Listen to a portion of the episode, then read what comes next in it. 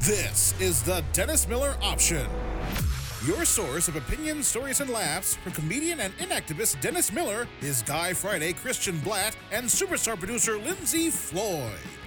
And now, it's him, Dennis Miller. Hey, folks. Hmm. This first show we're taping today is for three weeks from now. And then the second show with Nick DiPaolo will air tomorrow. Well, they heard that three weeks ago. And then now this one is today for everyone. Inside the stuff. Oh, wait a second. Why are you time looping me? My friend Max Barbakow has a brilliant film out called Palm Springs about a time loop with Andy Samberg. And uh, give it a tumble. Christian, I think you'll like it. Yeah, no, I definitely want to check that out. I'm, okay, uh, don't get pissed. Don't get pissed. Just Hey, by the time people hear this, I'll have watched it twice. So this is tomorrow. no, tomorrow's tomorrow, but this is three weeks from now. The sun will come out in 21 days. Bet your bottom dollar on three weeks from now. Come what may, three weeks from now, three weeks from now, we'll all meet here and talk baseball three weeks from now. And Nick DiPaolo will be on twice again in the interim. Well, on that note, our guest is with us. really? I'm sure he enjoyed that. Did he hear any of that? I think he heard all of that. And he's still on. I believe so. I'm so sorry. I am so fucking sorry, my friend. We're joined by Howard Burman. Howard, how are you? Um, very well. How are you? Beautiful. Uh, Howard has a new book about uh, the Mick, who some say I've heard it. I've heard it mentioned. Billy Crystal will argue the greatest player ever. Hard to believe because I saw him post arthritis or whatever the hell. His knees were just gone. He had no wheels, but I hear he was fleet of foot, like Jim Thorpe coming in from o- the Okie territory uh, when he first came up. But we've got a, a book by Howard Burman about Mick's lead up to the show. Mutt's Dream. I assume Mutt's the old man. The Making of Mick. Mutt's Dream. That, that's a nice title. Welcome to the show, Howard. Thank you. Pleasure to be here. I have to ask you first before we get underway here. Is it apocryphal or is, is the story about Mickey and Billy Martin hunting near San Antonio true? Have you heard that story? I've heard its story many times, and I can't confirm whether it's true or not. Can I tell the folks for a second? How Sure. Just they know what we're talking about. Yeah. Mickey, uh, you know, Mickey's got the entire world wired, man. Everybody loves the Mick, and every uh, every power broker was in Gotham at one point, so he's got the entire planet wired. Billy gets a new rifle. He's with the Texas Rangers. He wants to go hunting, and he calls the Mick and says, "Hey, let's get out hunting. I want to try out this gun." And Mick says, "Hey, I know a doctor owns a preserve down there. You know, some Serengeti thing." down near San Antonio. Let's go down. We'll play there. I guess they're in Dallas. And Billy, Billy. We got to get up early to get there. It's four hour drive. So he says, sure, sure, let's go. So they go down. Mick goes up to the front door, knocks on the door. This is the ease with which Mickey Mantle. Uh, uh, I shouldn't say ease with which he moves through life because. He doesn't move through his life easily, but he moves through life in general with the cachet. He's a double O agent. I mean, he's Mickey Mantle. He walks up to the screen door. He doesn't even call ahead. And he's, Hey, Doc, we're done. I'm with Billy Martin. He wants to hunt. Can we go out? He's, Oh, sure, Mick, go ahead out. And he said, uh, You know, you go down here, go through the barn, out to the preserve. And uh, he says, Mick, by the way, I've got an old burro out there, a donkey. And uh, he says, uh, I've had him for 20 years, but he's got to he's got to go down. I can't bring myself to do it. I can't find it in my heart. I wonder if you'd pump one into him and put him down. Mickey says, Christ's sake, we're just here to hunt. And the doc says, Really, you'd be doing me a favor. Mickey goes, Okay. So this is all you you know they're hitting the uh the wild turkey at this point already. It's I, I can see this scene. It's like seven and they leave at seven, it's eleven, and they're already into their cups a little. Mickey goes down and to play a joke on Billy, tells him, Hey, the fuck this guy. He, he won't even let us hunt. And Billy says, Are you kidding me? And Mickey said, Fuck him, I'm gonna shoot his mule. And Billy says, "Duh, but what are you doing? Don't do that. And he says, No, fuck him. I'm going to shoot the mule. So he goes up to the barn, takes his rifle, when he pumps one into the mule and puts him down over his shoulder. He goes, Bam, bam, bam. And uh, he turns around. He goes, Billy, what are you doing? He said, Fuck him. I got three of his cows. Great story. and, and it sounds like Billy. it does. the only thing I would say is uh, I'm surprised he didn't sucker punch him first because Yeah. Billy Yeah. Billy would throw at the drop of a hat. Yeah, he would. All right. So tell me about the Mick. Tell me about young Mick. When do they realize he's gifted and has wings on the feet? Tell me about it. Uh, Howard Burman and the book once again, Mutt's Dream: The Making of the Mick. Well, Mutt was a miner. He was mining zinc and lead, and it was a really difficult job, and lots of people were injured, and those who weren't injured often died of lung diseases. So Mutt thought early on, I've got a son, I've got to teach him something that will help him get the hell out of the mines. And he thought to himself, well, the only thing I really know how to do is play baseball. He was mm-hmm. an amateur player, semi pro player. And so from the very, very beginning, he worked with Mickey. His wife, Lovell, says Mutt threw balls into the crib when Mickey was an infant. So, right from the beginning, he was trained to be a baseball player. Mutt had a father, Mickey's grandfather, of course. Don't be afraid, Howard. That's in my head. Yeah, I'm sorry, That's a sound I hear in my head. Yeah. So they started practicing with Mickey. Uh, Charlie threw left-handed, Mickey threw right-handed, and every day they went out and practiced against the barn. I mean, every day. Uh, Mickey, even when he got into school, you can't do anything when you get home until you practice baseball. So Hmm. it was an ongoing thing. I didn't hear. His, did you say he was married to Jim Lovell, the astronaut? What was what was the mother's name? Na- her name was Lovell. Lovell. Yeah. Jeez, there's a now, folks. If you want to go buy this book, did you ever think that Mickey Mantle's father Mutt was married to Apollo astronaut Jim Lovell? I never thought it, but there you go. There you are. I There think you got st- stuck on the dark side of the moon. We're talking to Howard Berman about Mutt's dream, the making of the Mick. Now, in modern life, I would guess uh, you always see the havoc wreaked on the psyche of young Todd Marinovich by his, I assume, his well-intentioned father. But it gets Right. a little great Santini with these guys. How did the Mick react to the Mutt? You know, I looked into that as closely as I possibly could, and I couldn't find any evidence whatsoever that suggested Mickey wasn't happy working with his father on his baseball skills. Mm-hmm. I talked to his, or I read comments from his friends. He had three really close guys he w- played with. They all said, nah, Mick got along great with his father. They loved each other. It was a love story, and I think it truly was. And it's interesting when you think about it the three great center fielders in New York at the same time in the 50s, Willie, Mickey, and the Duke, all Mhm. had baseball playing fathers who worked with them from an early age. Beautiful. Well, listen, when it goes right, the synchronicity is, in fact, a beautiful thing to watch. It's like Atticus and the kids, but when it goes wrong, it can get ugly. I'm so happy because, man, when I read about the Mick over the years, the pain, I, I don't, I don't quite know how he turned on himself. But uh, to hear that, that at least as a boy he was ebullient and probably looked, uh, probably skipped home to bounce it off the barn wall with the old man. I, I love that image in my head. Summer's here. Crazy hot outside in Cali this week.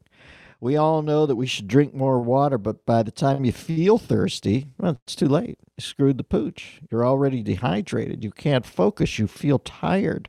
Drinking enough water is critical for a healthy lifestyle. It increases your brain power, boosts your productivity, it prevents headaches, it increases your focus, it improves your skin and your mood, it helps your digestion, gives you energy, prevents bad breath, and can even help you lose weight. But how much water should you drink each day? 10 cups? Gallon? Good news is it doesn't have to be so complicated. That's why I start my day with Hydrant. Hydrant helps you hydrate faster. Hydrant has created a refreshing electrolyte powder that you mix directly into water to more efficiently and effectively hydrate your body. It hydrates you quickly and keeps you going for longer. Each rapid hydration mix has four essential electrolytes your body needs sodium, potassium, magnesium, and zinc. And it packs a punch to help your body hydrate fast and stay hydrated. If you're looking for that extra boost of energy, there's also Hydrant Plus Caffeine, which contains 100 milligrams of caffeine from green tea. And Hydrant is backed by research. Boy, is it. The formula was developed by an Oxford scientist. It's also loved by pro athletes, top performers, celebrities, and has thousands and thousands of five star reviews. It's made with real fruit juice powder, is delicious and refreshing, and comes in a variety of flavors, including new summer friendly iced tea lemonade and fruit punch. I dig them both. I'll be honest. I like iced tea lemonade more, but I've been an Arnie Palmer boy for a long time now. Plus, backed by a 100% satisfaction guarantee. If you don't love it, send it back for a full refund. You really need to try it for yourself to see what I'm talking about. Tastes incredible and it works.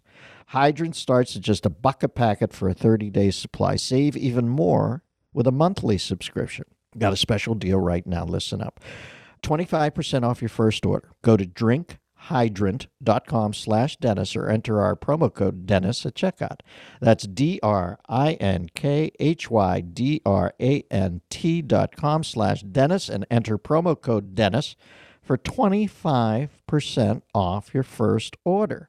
Drinkhydrant.com slash Dennis. Enter promo code Dennis to save 25%. And we thank Hydrant for sponsoring the podcast. We're talking to our uh, friend Howard Burman, and it is B U R M A N. If you're looking this book up, I know you're going to get thrown off with the Shelley Berman or the uh, the other Berman cat who used to do the sports. He was good in New York. Len Berman. His new book about Mickey Mantle is called Mutt's Dream: The Making of the Mick. Now, listen, we have such a codified system now of scouting. You've got this territory there's no there's no guarantee when you're out in the middle of nowhere like that. And he is out there, way out there in Oklahoma, just uh, post Dust Bowl. But that is not environs where you get heavily scouted. Was this a long shot in the dark these guys were taking trying to get Mick to the show? Not completely. He, when he was in high school, he played for a semi-pro team called the Baxter Springs Whiz Kids, and they had a manager by name of Barney and Barney was a go getter. And Barney is the one who contacted people on Mickey's behalf and said, Hey, you got to come down and see this kid. Now, mm. that being said, he was also, he was always already getting a great deal of publicity as an all around athlete. He was a terrific halfback. Uh, he led the conference in rushing for two successive years. He went over to the University of Oklahoma, uh, where Darrell Royal was the quarterback in those days. Met Who was the Wilkinson. coach? Bud Wilkinson. Yeah. Bud Wilkinson was the coach, and it's a little unclear as to whether he actually received the scholarship offer or they talked about it. But uh, Mickey wasn't interested in that. But he was a star running back, and he was a star on the basketball team. He was a shooting guard. Wow. So he's getting a lot of publicity. Uh, so they were going to find him. He was just too great. Uh, I, am interested about Mutt. It doesn't get any grimmer than being under the earth with lead. I mean, do you think about lead poison? I, I, broke a pencil once and it jabbed into my index finger, and I had to go into, yeah. you know, a clinic in Sarajevo for three weeks to clean myself out. Working in a lead mine. Did he get to see the mix? Uh, I, I don't quite know Mutt's story. Did he get to see Mickey ascend to Valhalla or to Asgard? Well, that's one of the great stories. I mean, he he. I think it's very fair to say that Mutt committed his life to working with Mickey. Interestingly enough, he had other children. He didn't spend much time with them at all. Wow. He spent a lot of time with Mickey. Mickey was going to be the great baseball player. That was his dream. He figured that's the only thing I know how to give him. I can't teach him be a, to be a doctor or a lawyer or an engineer or anything else. The only thing I can teach him is how to play baseball and that was his great dream. And as soon as Mickey made it to the major leagues, 1951, Mutt died. Never saw oh him play much. God, saw a few, a handful of games, God. but he was gone. They, as as many of the miners did, uh, lung disease. That is unbelievably uh, poignant and saddening. But he must have known that he had pushed, that he had tugboated a, a, a, once in a generation talent out of Harbor there. So I, I think he probably knew. But to not see it. Jesus, sometimes you know it's like yeah. Beethoven going deaf. You think, what are you yeah. fucking kidding me? What what is the universe doing here? Yeah, Uh, you know, when I hear about Mick playing hoops, that's one thing. I hear about him playing football. God, he was such a. The wheels were so beautiful. It, I can't believe he almost. I, I don't think they thought that way then, but it's very risky. How did he get out of football? Did he come out of that with any injuries? Is that what led to his degenerative knees at some point? Or tell me about the. Exactly. Yeah. He didn't want to play football. Oh, and Mutt. Mutt was insistent. You're not going to play football. You're a baseball player. You could get hurt playing football. But the coach kept approaching Mutt and Mickey and Lovell and the kids and saying, You're letting the town down. You've got to do Hmm. this. You know, this is our thing. We're in Oklahoma. What do you- we don't have a lot going on here except football. That's the big deal. Football is bigger than baseball. And you've got to play for the high school team. Mutt turned Yeah. him down after, time after time. Finally, he gave in. He says, Okay, I guess he can play football, but you know, you got to be careful with the guy. Mhm. One of the very first practices Mutt is uh, Mickey's play in, and in, in a practice, he's kicked in the shin by his quarterback and best friend Bill Mosley. Kicked in the shin. Didn't think too much of it at the time, but it turned into osteomyelitis Oh, my serious, serious injury. They take Mickey to the hospital. He's in the hospital three or four times, many months in the hospital. He's in the crippled children's hospital in Oklahoma City. And after treating him for a while, they said, We got to call the parents. They bring the parents in. They said, Look, we're sorry, Mutt, Lovell, got to take the leg off. Oh, No, we have no other choice. The You're leg's gotta go. kidding me. Howard. No. And Wow. Mutt, who was a rather quiet guy and uh, rather staid in his reactions, uh, got upset. But then Lovell went ballistic. She had a mouth on her that wouldn't stop. Mhm. And she just took the doctors on and said, The fuck you doing? You're not taking the leg off. I don't care who the hell you are. She Good for do this- her. yeah, she used to do this at his games too. And Mutt would have to find another seat. He didn't want to sit anywhere near her. She would take on the referees, particularly in his basketball games, and Mhm. just give them hell. But anyway, she said, You're not doing it, Right. period. End of discussion. Well, they had a new drug, and it's called penicillin. Wasn't readily available, but for whatever reason, the doctors in, at uh, in Oklahoma City found enough, and they gave him hundreds of shots of penicillin over over the time Wow. and the leg never completely healed and it led to deformity in the leg it led to the knee injuries it led to most of the other uh, injuries that he had he also tells the story interesting enough while he's in the hospital he says it's true other people say it probably uh, was true but there's no i don't couldn't find any absolute confirmation that one of the treatments for it was uh, putting leeches uh, Mhm. right on right on the on the the uh, yeah, that place was a where the big deal back then. osteomyelitis Yeah. was, and and maggots, and they just put these maggots on there and then let them chew it off. But that was a, that was a huge problem. So Mutt, to his dying day, said, "I never should have let him play uh, football." And maybe Mick's career would have been uh, as great as it was. Might Yeah. have been quite different had he not had those injuries. Folks, can you believe this uh, reportage? I'm getting goosebumps listening to Howard Burman. He's got a new book about Mickey Mantle. It's called Mutt's Dream, The Making of the Mick. Have you talked to Doggy yet? The dog will go crazy for this stuff. Have you talked to Russo? no, I haven't yet.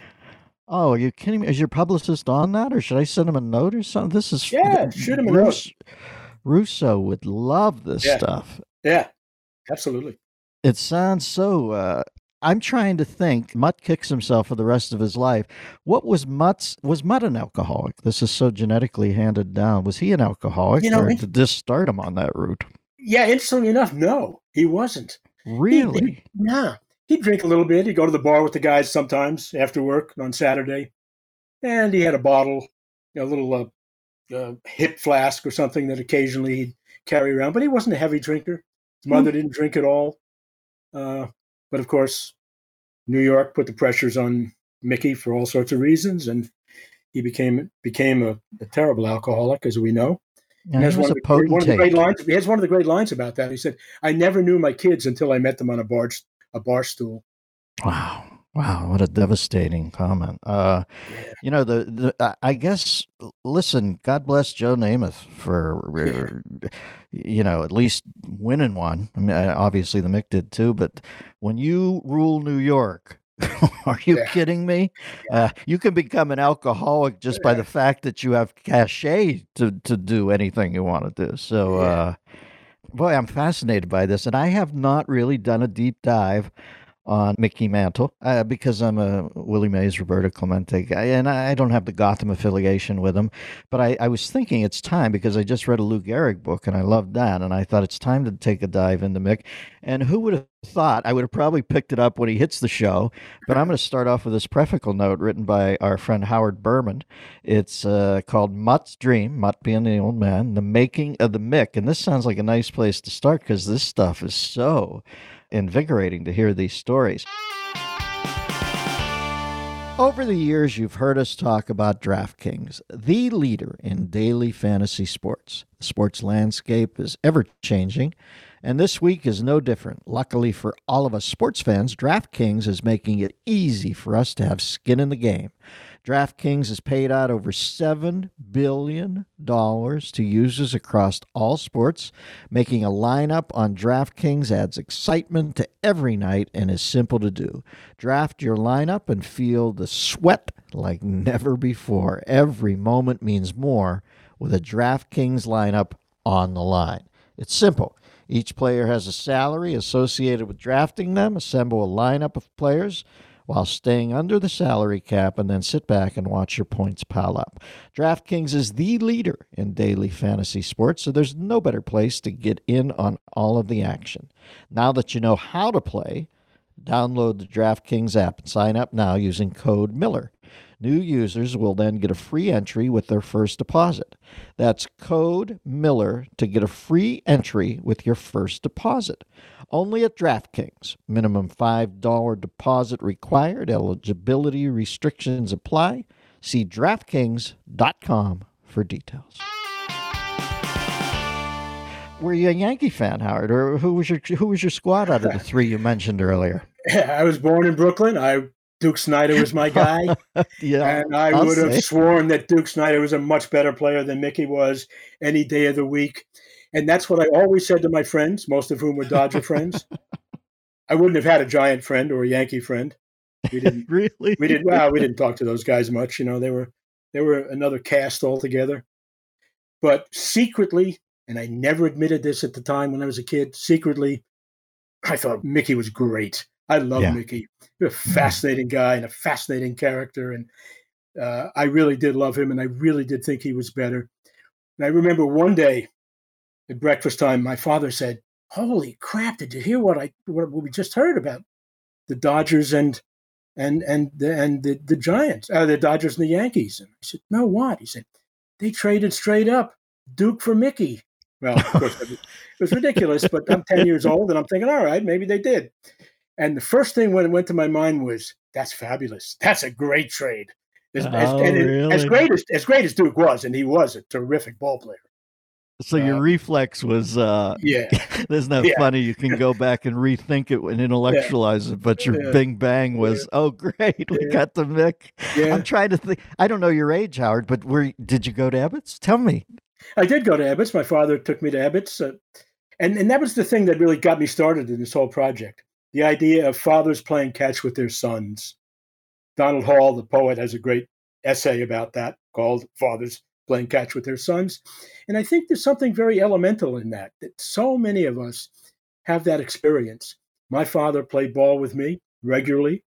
I didn't quite reach the same level that Mickey Mantle did. I actually didn't even make my high school team, but that's another story. But I think there's something very elemental in that. And that's what attracted me to it.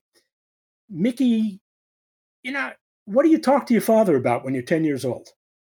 Not to talk about mining. There wasn't Yeah. a whole hell of a lot else going on in, in this really depressed area. They didn't even have indoor plumbing in their house. They, it was just, uh, it was a, it was poverty. It was, it was the Dust Mhm. Bowl. It was the depression. stuff. Yeah, Yeah. it was crap stuff, you know. And he could talk to his father about that. And I had the same thing with my father. I, I didn't talk politics with him. I talked. Mhm. What we could talk about was baseball.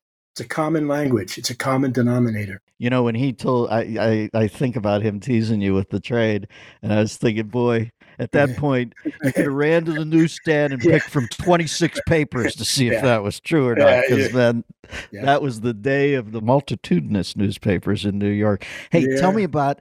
I collect books about old ballparks, you know, and I'm I always fantasize about Baker Bowl and stuff like that. And Ebbets is one of my key ones. You know, I've gotten to most ballparks that I wanted to see, but uh, these ones that are in the Elysian dreams, wh- wh- how do you come upon the field at Ebbets? Do you come up through a ramp, or what? How, how does it expose itself, and is it magical when you first glimpse it? Yeah, it is all those things. I mean, I know it's become sort of a cliche, but it, cliches are there because they're true. Mm-hmm. That's what makes them cliches that they're they're based in fact. Yes. Yeah, you do go you do go through this tunnel, and you come out into the stands, and you see this perfect green field. And in Brooklyn, there wasn't a lot of green things around. A couple of trees here and there, but mostly concrete. But you go out and you see that that incredible green expanse with foul lines that seem to go off into infinity. It was special. It was spectacular.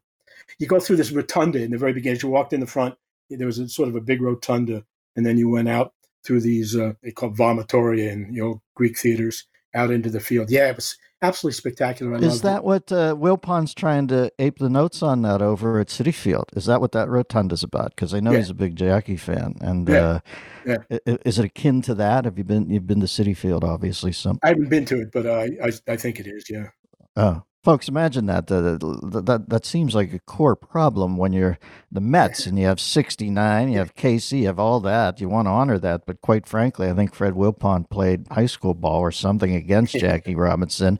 yeah. and obviously honors the the man because he was a you know a really can you imagine anybody braver but they've sort of recreated the the opening to Ebbets at Citi Field and some of the Mets fans are saying the fuck Yeah. are we doing here buddy? Yeah, yeah. We're talking to Howard Burman, and the new book about Mickey Mantle is called Mutt's Dream: The Making of the Mick. I'm getting off, and this is the this is the joy of uh, the world we live in today. And there's a bunch of shit that bothers me, but the fact that I can hit one orange button that says one click and have this book tomorrow or the next day in my Yeah. hands yeah. is groovy to me. Who else is fast? I see a previous book about Joe Jackson, and I'm fascinated by him. I, I I've read more about him, quite frankly, than I have about the Mick. But what drew you to Shoeless Joe, and how heartbreaking is the story? I you know I don't quite know when he gets drummed out. Is he in his late twenties, early thirties, or when when does he become a pariah? yeah, he's in his late twenties. Oh Uh, Jesus! Yeah, I, I'm interested in people more so than the game itself. Well, I'm interested in the game too, but it's the people that in, in, intrigue me. It's the characters. It's the personalities. It's people in conflict, and the game implies inherent conflict by what it is, Yes. complete, competing against other people.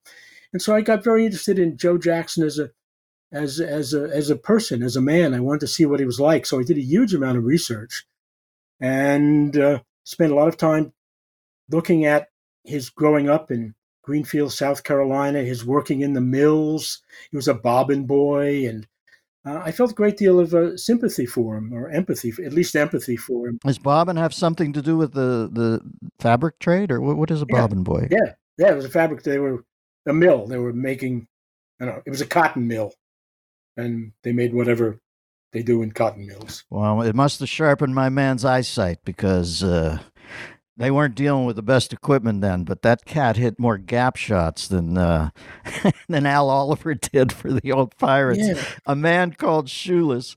The story of baseball's controversial, misunderstood star is the B story here. We're talking mainly about the Mick and uh, Howard Burman. And who does a better job of presenting their product than Howard Burman? This has been intoxicating. It's Mutt's Dream the making of the Mick. Brother, I'll be on this, and uh, I appreciate you showcasing it so well. Hey, fabulous! Thanks for having me. I love talking to you about this stuff. Where are you at? Up in Felton. What? What's, Yeah. what's? Tell me about Felton. What's up there? Is that in the Bay? Yeah, it's uh, south of San Francisco, uh, right by Santa Cruz. Beautiful. Did you ever see Stu Miller flying by in the night uh, after he gets blown off the mound at the stick? I have not, no. Have you ever seen Yeah. that? I think it's Yeah. out there somewhere. Oh, yeah, of course, sure, I've seen it. Folks, they used to play at the stick and the wind Yeah. was so bad. So they get this. Uh. I think he was a breaking ball artist, Stu Miller. He's, he's out of the mound. He literally gets hit with a Scirocco and blown off the mound. Yeah, he, he was a little guy to begin with, so it's It would have been like the Baron, Elroy Face, being Yeah. sent off like one Yeah. of those kites in Chinatown, man. yeah, yeah. All right. Love talking ball. And uh, good to talk to you, brother. And we'll talk Thanks. down the road and go sell a million of these. Thanks, Dennis. Really appreciate it. Howard Burman. All right. Later, brother. Uh, good cat. Love talking ball. Christian, you hate ball. Yeah. What can you I know say? more about ball It's, than me. Well, I know ancient ball. yeah, but you know, I think uh, yeah, the stuff you know is more interesting than what I know. You know, like well, I can, fuck, I I listen, did you hear me say that? I didn't say it wasn't. I just said you know more ball than me, but you didn't hear me qualify it with the that mine wasn't more interesting. let me tell you about Brady Anderson's stirrups. Here's the thing about home security companies most trap you with high prices, tricky contracts, and lousy customer service. So while there are a lot of options out there, there's only one no brainer SimpliSafe. I use it, and you know what it's done for my life? It's made me simply safe. Safe. Simply. SimpliSafe's got everything you need to protect your home with none of the drawbacks of traditional home security. It's got an arsenal arsenal of sensors and cameras to blanket every room, window, and door, tailored specifically for your home. Professional monitoring keeps watch day and night, ready to send police, fire, or medical professionals if there's an emergency. You can set it up for yourself in under an hour. Just peel and stick the sensors exactly where you need them, no technician required. And there's no contract, no pushy sales guys, no hidden fees, no fine print. All this starts 15 bucks a month. I'm not the only one who thinks SimpliSafe is great. US News and World Report named it the best overall home security of 2020. Try SimpliSafe today at simply s i m p l i safe.com slash Miller. You get free shipping and a 60-day risk-free trial. There's nothing, nothing to lose. That's simplisafe.com slash Miller. Celebrities helping celebrities. Circle the, uh, looks like they're circling the limos around Ellen. And uh, we'll see. I don't envy her being in that churn, man. You remember when I lit up that woman who made fun of, uh, I didn't even light her up that much. I just didn't know who she was. She spoke at the White House press corps thing, and she Yeah. said some things about. Uh, I, I said, Sarah, "I'm going to find out who she is and write some hateful stuff. I'll be back to you on Wednesday." And the joke uh, to this day, I'll get, when you're in that churn, man, Yeah. it's like you're that old chick who went over the falls in the in the uh, in the Weber grill. uh, yeah, well, you know, uh, people know that uh, I, I post links for the show on your Twitter, so I read your Twitter, and uh, yeah, every, every few times a month we get a Hey Dennis, where are those Michelle Wolf jokes? right, that was her name. Yeah. I, well, I guess I didn't write that tight enough. Uh, Does any part of the joke come off as insinuating uh, I had no idea who she was? See, I, I, yeah, I, I got it, and I think that uh, I think what was lost on everybody was that you, the point was, who is this chick? And uh, so I know what. uh, Well, I don't know what Ellen's into, but uh, right now, but uh, it's. Uh, uh, you know what's funny is at the beginning it kind of uh, you're a little distraught about it, and then it does it, it does like fall away where you just think, well, it's it's just like you're getting a new asshole torn by the ether. What are you gonna do? What are you gonna wake up? You know, there are people. Quite frankly, I, I read about uh, people who've been like. There's a woman. well, She was married to an actor named Eric Dane. I can't remember her name, and uh, she was either in a drunk driving or a smoking a joint or something, and she clipped some woman and uh, killed her uh, in an accident. And uh, I saw her recently. I, I don't think they're still married. Maybe they are, but I, I saw her. She must have a new show. And I thought, boy, I I'm not saying this in any way like you shouldn't get. Be, I guess humans just get beyond things, right? You just can't wake up every day you're on the planet. I imagine she went through a a self-flagellation at the beginning. She must have completely broke down, and then you continue to wake up, and then a couple of years later, you're probably still haunted by it, but uh, less. And I I guess you get on with it, and. uh and uh, th- that's what I found about that experience of being uh, what is it called? Uh, I don't think they called it that when it happened to me. It was only a few years ago, but I think the new term is you're uh, canceled. Yeah. And the uh, actress you're speaking of is Rebecca Gayhart. Yeah, and I, I'm not saying this in any smartass way. I just remember seeing her. She was out and about, and I thought, well, I guess life life goes on, and uh, indeed it does. What am I reading? Oh, I uh, you know I talked to since I last talked to you. I talked to Shatner. Oh my God, he was funny. And I told him what I said. I said, Bill, nothing makes me laugh harder than the sleep apnea. And I'm convinced now he has it. I, I thought he had never heard, uh, had sleep apnea in his life. You know, I, I when I see the commercial, I go, "This is a cash run," but I'm convinced now he had it because he was, you know, the way he talked about it. But I said, nothing makes me laugh harder than when you come on and say something you may not know about me. I have sleep apnea. And I said, well, of course. I, I even said, fuck, I was interviewing on a TV show that I have to bleep it. Of course, I don't fucking know you have sleep apnea. How the fuck would I know? And he laughed and he said, well, a few people know. And I said, I'm not one of them. Uh, you know, I, I, how would I know that? That's, I, I haven't boldly gone there, quite frankly, Bill. So, uh, but he was hilarious. He's 89. He looks good. I missed an ad lib though, Christian. I had it, but then he went on and it would have been rude. Sometimes you got to eat jokes, man. Yeah. You know what I mean? Because it's, it's part of the joke is the joke's not super strong, but the the concision of it. Uh, you know, when you ad lib quickly, you can take a joke that's a sixty-six percenter and make it hundred percent if you're deft, and it gets out there like immediately. They go, "Fuck, how did? What's yeah, that I don't about?" think I've ever had a joke that's more than a 66er, but I do come in with a little Zorro swipe, so it's so Oh, fast. Christian, you've seems had two. I can't even remember them. I, I don't want to because uh, it's one of those things. They're brilliant in the moment. In, in the, you know, people always say, "Well, well, tell me a joke." I don't remember shit, but I do know there's been two times in the last couple months where you've taken my breath away. I may in the last month with the quickness of it. So it was one of those where I said, "Bill, you're 89." He said, "What? Don't say that." And I said, "I said I'm saying it because you look great." And then I stopped short of saying you finally got a, a age appropriate rug, you know, because for a while there he was running around with oh, fucking Royal Stadium outfield turf on his head. But he Star has a Trek great three. Star Yeah. Trek three. You're like, what? What the fuck did Khan do to him? And then he says, uh, uh, so, you know, I say, and you seem sharp as a tack still. So I, I'm not saying it in any way except to sing your praises. Whatever you're doing, you must sleep the sleep of angels. You look good. You sound good. And he said, that's good. He said, because I know at 89, I'm supposed to be, uh, uh, what, you know, dribbling down my front. And I almost said, brother, in one lifetime, if you can go from the trouble with tribbles to the trouble with dribble, then you have led the life. But I couldn't get it out because he went on and on and on. And then I said, now I have to circle back. But if you're interviewing Shatner, Christian, that's a sitter at the net, right? If you hear Shatner Yeah. say dribble, Oh, or if you hear him say, um, I took a, a, I, uh the doctor misspelled my prescription, and I asked for Quaaludes, and it gave me a Quatlude. Bing, the joke's there, right? yeah, absolutely. Or uh, I'm going to have Mexican for lunch. I'm going to order a Horta. You know, they're like five Kirk jokes. But I did hit him with a little. Uh, it's been a long arc for Bill from JT Kirk to TJ Hooker.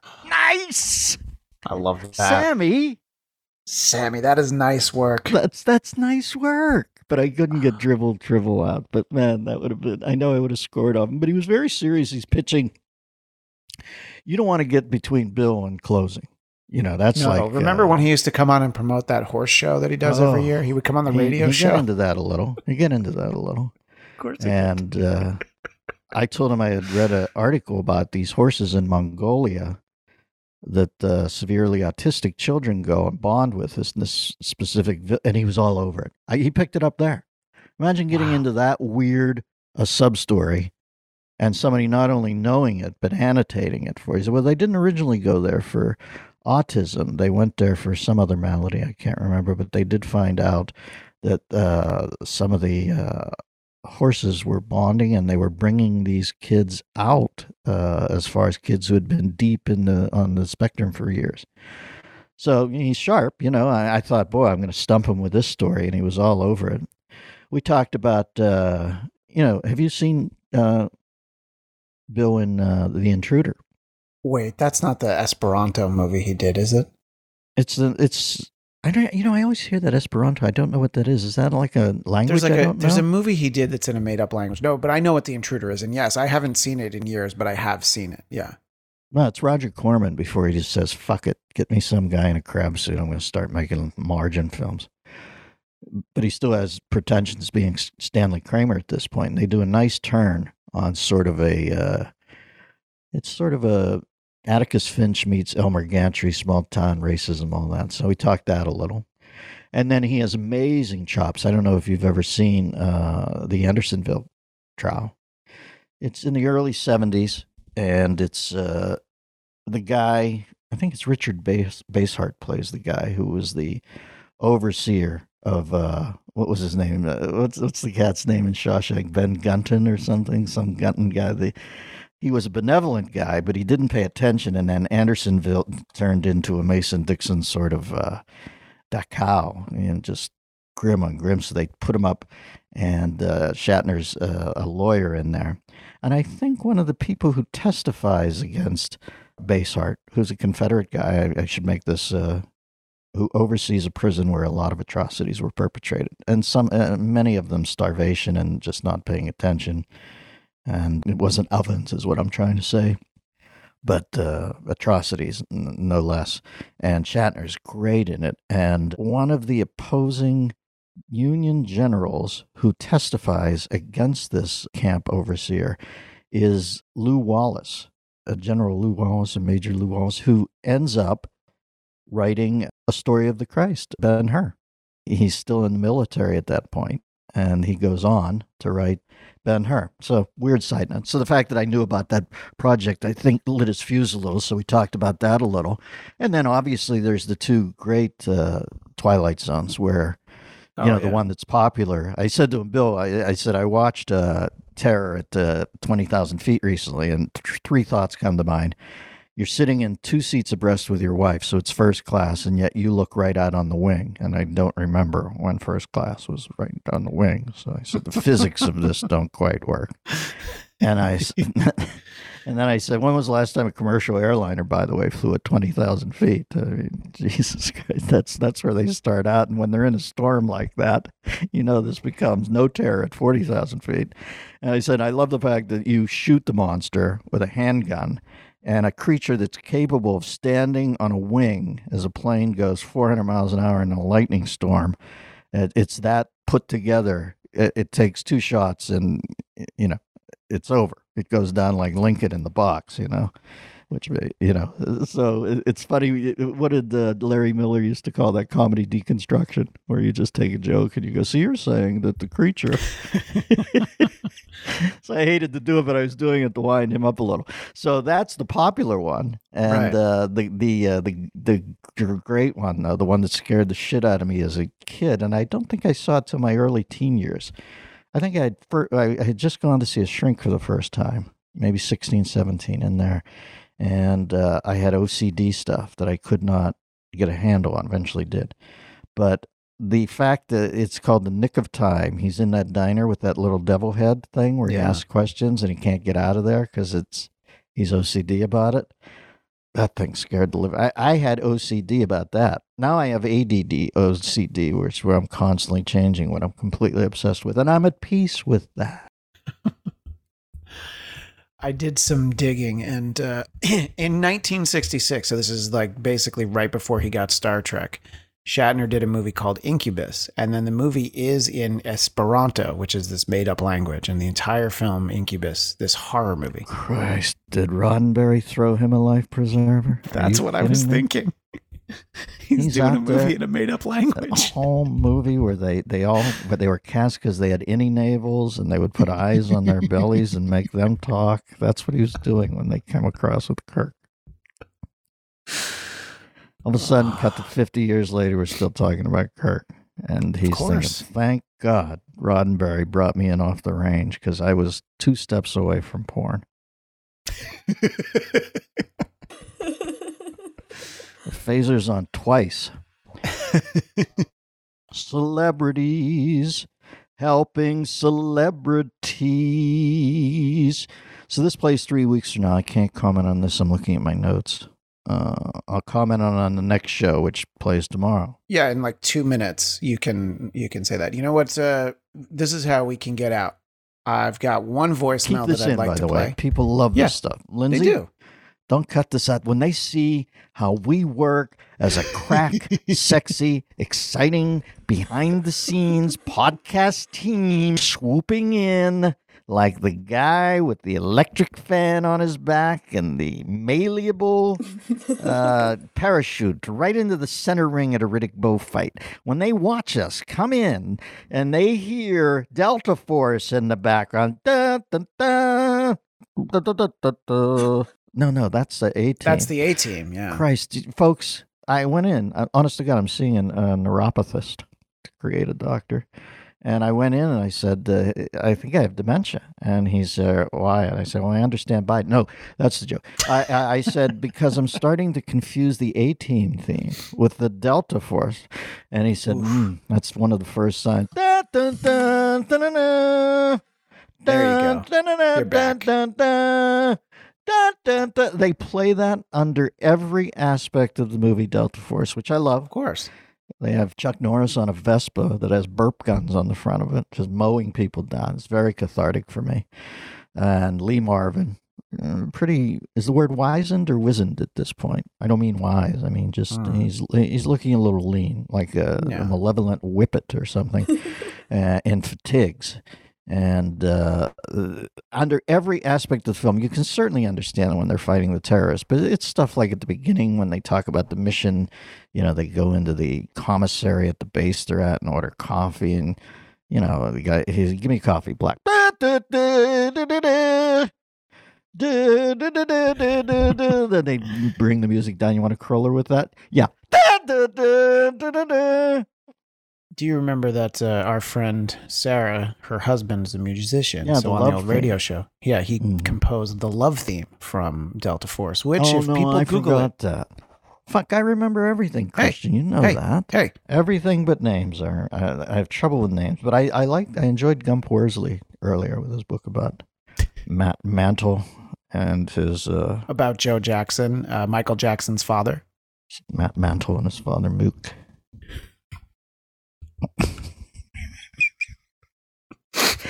Weezy Jefferson.